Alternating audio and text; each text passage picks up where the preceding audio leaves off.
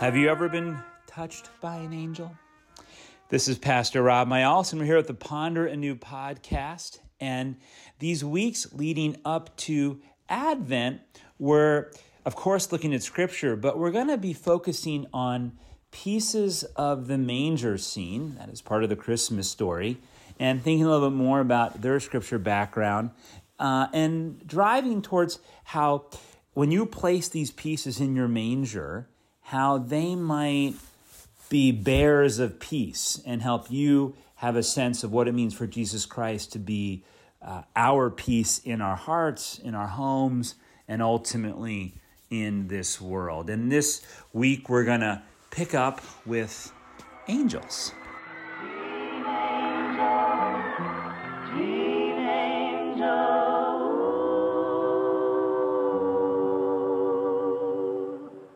In the sixth month, the angel Gabriel was sent by God to a town in Galilee called Nazareth to a virgin engaged to a man whose name was Joseph of the house of David. The virgin's name was Mary. And he came to her and said, Greetings, favored one, the Lord is with you. But she was much perplexed by his words and pondered what sort of greeting this might be. Then the angel said to her, Do not be afraid, Mary, for you have found favor with God. And now you will conceive in your womb and bear a son, and you will name him Jesus. He will be great and will be called the Son of the Most High, and the Lord God will give to him the throne of his ancestor David. He will reign over the house of Jacob forever, and of his kingdom there will be no end. Mary said to the angel, How can this be, since I am a virgin? The angel said to her, The Holy Spirit will come upon you, and the power of the Most High will overshadow you. Therefore, the child to be born will be holy. He will be called Son of God. And now your relative Elizabeth, in her old age, has also conceived a son, and this is the sixth month for her, who was said to be barren, for nothing will be impossible with God. Then Mary said, Here am I, the servant of the Lord. Let it be with me according to your word. Then the angel departed from her. Do not be afraid. Again and again, when the angel comes in the Bible, whether it's to Zechariah to tell him that John the Baptist is born, whether it's to Mary to tell her she's going to have Jesus, whether it's to the shepherds announcing that Jesus is born, or to the women at the empty tomb, the angels almost inevitably say, Do not be afraid. And it makes me wonder why why are people afraid of angels? Hmm. Well, maybe a, a more basic question is what do you think angels look like? Like when I say the word angel, what what comes to mind? My suspicion is that one of two images come to mind. One is almost a Cupid like kind of little, maybe even slightly pudgy kind of, um, what we might call it, what we call a cherub, like a little kind of, again, um, almost puppy like kind of human uh, creature with some, some wings and a smile and some sort of curly locks on top of the head. Or maybe somebody who looks more tall and majestic, something uh, like they belong in Valhalla or a Thor um, movie. Um, you know, uh, but is that really what the Bible offers? Well, actually, the Bible's depictions of angels is a little more terrifying. Often the angels are involved in, well, more battle scenes like the angel of death in Passover, or an angel who's the cherubs, these little, you know, these these little uh, cherubs, from which we almost get the word angelic, like meaning like so innocent and pure, are sent there with a sword to guard the Garden of Eden. Um, but even just the physical description of angels is quite o- overwhelming. Um, in the book of Isaiah, Isaiah the prophet has this vision of he's in the temple and the the whole robe of the Lord is so big that it just fills the temple, which in those days would have been the biggest building any human had seen. But yet somehow there's these six angels, these seraphim, who are encircling the throne and they're shouting out, Holy, holy, holy. and then um, they, they have six wings, and they come down and they take a tongue with coals and they burn Isaiah's lips to purify him of his sin. And the word there for seraphim, which is again that word in Hebrew in that point for angel, means to burn. And it kind of makes sense, right? They burn, uh, they purify with this coal Isaiah's mouth. But the uh, word for snake and serpent is also one of the possibilities there is seraphim, because the word seraph is the verb for to burn. Uh, like again, the seraphs are burning his, his mouth in Isaiah's case, but snakes also burn. And so, and even in the, the book of Numbers, there's this sense again of, of serpents and seraphs who are, who are doing this burning action. And so you, you might actually ha- have this vision now of, of when the sky was filled with a multitude of, of the heavenly host, which is another word for armory, that you suddenly have uh, snakes in battle armor shouting glory to God in the highest. And that would certainly terrify uh, any human. You might also uh, find images and descriptions of angels in both the book of Ezekiel and Revelation. And in those cases, you find um, kind of more monster like descriptions, uh, you know, with not just multiple wings, but eyes in places that eyes shouldn't be, and, and multiple heads, um, kind of mm, creatures that are amalgams or combinations of, of other creatures, of ox and lions and eagles and, and humans. And so you can imagine if a creature showed up that was, you know, half lion, half uh, eagle, or half ox, half human, and had wings that had eyes all over him, you can see why the angel would need to declare right away, "Hey, don't don't be afraid." Yeah. So again, we often have a very um, quote angelic sense of what it means to look like an angel, but the Bible's depictions of angels um, are less of Michelangelo's uh, imagination or uh, less of ancient Persian kind of uh, senses of what an angel is, and, and far more monstrous or mighty, kind of in the presence of God and the Holy of Holies. Um, again, that sense of awe beyond which humans dare not um, enter, that kind of creature. So maybe that's why they say do not be afraid, but I think we need to go a little bit deeper as to why they say do not be afraid. I think the other reason, or perhaps a better reason as to why the angels must say do not be afraid, is because fear is part of the human condition. That uh, we're not just afraid because there's somebody who was in our presence who wasn't, like, oh, what's going on. I think the angels may be making more a statement of the heavens to the human. Do not be afraid. I mean, if I were to say to you, what are the things you're afraid or worried about? I think that most of us could come up with a pretty long list pretty quickly. Uh, everything from, hmm, like personal stuff going on in our lives, uh, you know, health issues, uh, relations within our family, jobs. Yeah, I was joking with a friend who um, is, is, is wealthier than me and was just saying he was thinking about going into sort of wealth management. And he's like, you know, Rob, I have, there's so many people, they make, you know, $800,000 a year and they're still worried about how much money that they have, right? So there's just, again, worries, all sorts of things.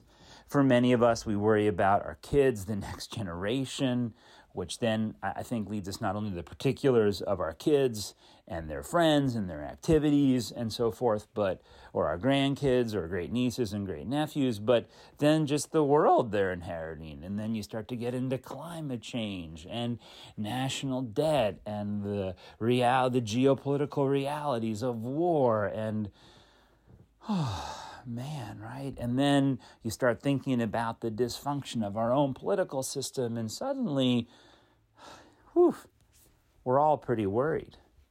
And, and I wonder if there's a way in, in which um, to be a human at some point is to, to live with fears. Fears that, on the one hand, help us survive. If we didn't have fear, we, we wouldn't have survived. But then, in an age where we have access to media all the time, and there's always somebody who can market towards our or amplify our fears, we just don't get a break, and it's so hard. And I would say that for the people in the Bible, when the angel comes to Mary or to Zachariah here in this first chapter of Luke, there are many reasons why they could be afraid. Um, they could be uh, afraid of, of what their life will have in store. I mean, again, will they're living under Roman occupation. They have a corrupt puppet government. Most of the people live in just crushing poverty that we can scarcely imagine in the United States uh, today, really living hand to mouth. Um, and you know, so for many of the people in Jesus' day, just literally procuring enough for for that day or the next was was you know was an issue. Um, and I think still to this day, there are probably a billion people around the earth who spend most of their day just procuring food and water and then some sort of material to, to make fire, to cook with. So, so again, there's all sorts of, of reasons why, as humans, we might live in fear and that the angel of the Lord needs to send a message then, 2,000 years ago, and even today. Do not be afraid. So I'm curious though, do you think that the world is a. Do you think that people 2,000 years ago were processing more fears? Do you think today we're processing more fears? Do you think that the fears that we experience, the anxieties that we live with, is this simply a product of the media? Is this simply a product of social media on top of that? Again, there seems to be some research coming out that suggests that really since the dawn of the smartphone, uh, which then wasn't just social media, but social media available at our fingertips at all point, and the constant sort of barrage then of advertisements and information and sort of curated lives of our friends just sent a lot of people's anxieties and fears through the roof. Um, and then it perhaps even makes us wonder when the angel says, Do not be afraid, how much we need to hear that. And then I would even push a little bit further and say, What would it take for you to no longer be afraid? What sign would have to be given to you? What, what, um, yes, what would need to happen for you to, to feel like, no, no, no, I am, I am not afraid. It's going to be okay. And maybe when you put the angel in your your manger this year, this can be a reminder for you to to not be afraid and know that, that God is indeed intervening and coming into this world. Okay, maybe I'm getting a little bit, a little bit almost too close to a sermon here, so we'll uh, go, go, take a step back. I think, though, there is a third reason why we might need to hear a message of do not be afraid. Linguistically, the words do not be afraid are are normally um, Greek does verb tenses a little bit differently, and that's as does Hebrew, and those are the languages that they would have been speaking. And the way that the "do not be afraid" is constructed, it actually is um, continue not being afraid. Like there's a a sense of this is not just like a hey. Um, do not be afraid in this instant, like don't eat that piece of chocolate. Um, but this is more of a an ongoing command, like no longer be afraid. There's a, a future dimension to this not fearing. And and that plays well with what I was talking about in terms of fear and um, in in terms of just this human state of being afraid. H- however, the uh, what I want to push us towards, though, is that the angels come to mortals not simply with a message affirming the Creator's intention to redeem and be faithful to creation. this is part of it always, right? The angel always comes and says, Hey, God is doing a new thing. God is alive. Uh, the world still has hope, right? That's always part of the angel's message. But the second um, thing that the angel almost always does is the angels also instruct the people what they have to do. Like it, it got to a point in the story where um, God wasn't going to sort of let us to our own devices to kind of discern perhaps what the next step was. Like I mean, most of life we're we're prayerfully hoping that we've got it right as to what God is doing, but in our lives. But every now and then. Uh, in the Bible, God makes it abundantly clear what God wants the person to do. Like, um, in the case of Mary, like you're gonna have a you, are gonna have a child, or in the case of the resurrection, go and tell the others. Um, and uh, so, so the angels come, and they often again have an, an instruction. And I wonder if that's why the angel really has to tell them to not be afraid. Because the, the thing that they're called to do is actually going to be quite scary. And I'm curious in your life, when have you had a sense, and it could be because you felt an angel visited you, um, either like literally an angel visited you, and if you felt that happen, you know, let me know. I'd love to hear that story. Um, or, or because some way there was a, a messenger that you really felt like God spoke to you in a way and you felt compelled to go forth. Um, but the task that you were instructed to do wasn't that easy. Right? Like the the the messenger, whatever form that that came and said, you know, go propose to that person. or take that job or you know leave that relationship behind or you know speak the harsh word of truth to that friend of yours whatever it is, and you're like, oh no. But you just knew that somehow the voice of the Lord had spoken. And, and so, in this way, when we are, are pushed, pushed in, in our lives um, to, to often have to make a move that may not seem peaceful, but is necessary to get to a point of peace, I'm not saying wage war, but just we may have to have a conflict. We may have to have a change. We may have to get over a hump to kind of get to a better place. Um, this can be really scary. And may then this angel that you put on your manger remind you that, yes, indeed, the Lord does come and the Lord does make requests of us, uh, commands. The Lord says, you know, in the words of Star Wars, go to the Dagobah system sometimes, right? The, the Lord tells us what to do. And those are often uh, not easy moves. And so we need then this voice of the, we, we need the angel to also tell us that God is with us, that we are not alone, and that uh, with the Lord's help, we can do this. And so might that angel then in your in your manger scene be a reminder for what you're facing this year, which is hard and scary and overwhelming if you really believe that this is from the Lord, then know that the Lord is going to go with you. Um, that the Lord equips those whom the Lord has has called, um, and that you can, as you go forth, also no longer be afraid.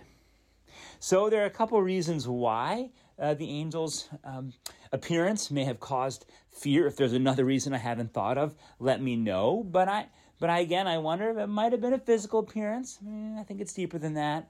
I think it has to do with the general human condition. And also, then, the fact that as humans we're called to live in this world that has fallen, um, yet beloved and not given up on, and uh, work out sort of with fear and trembling, then, what our salvation means, i.e., what it means for us to live as a disciple.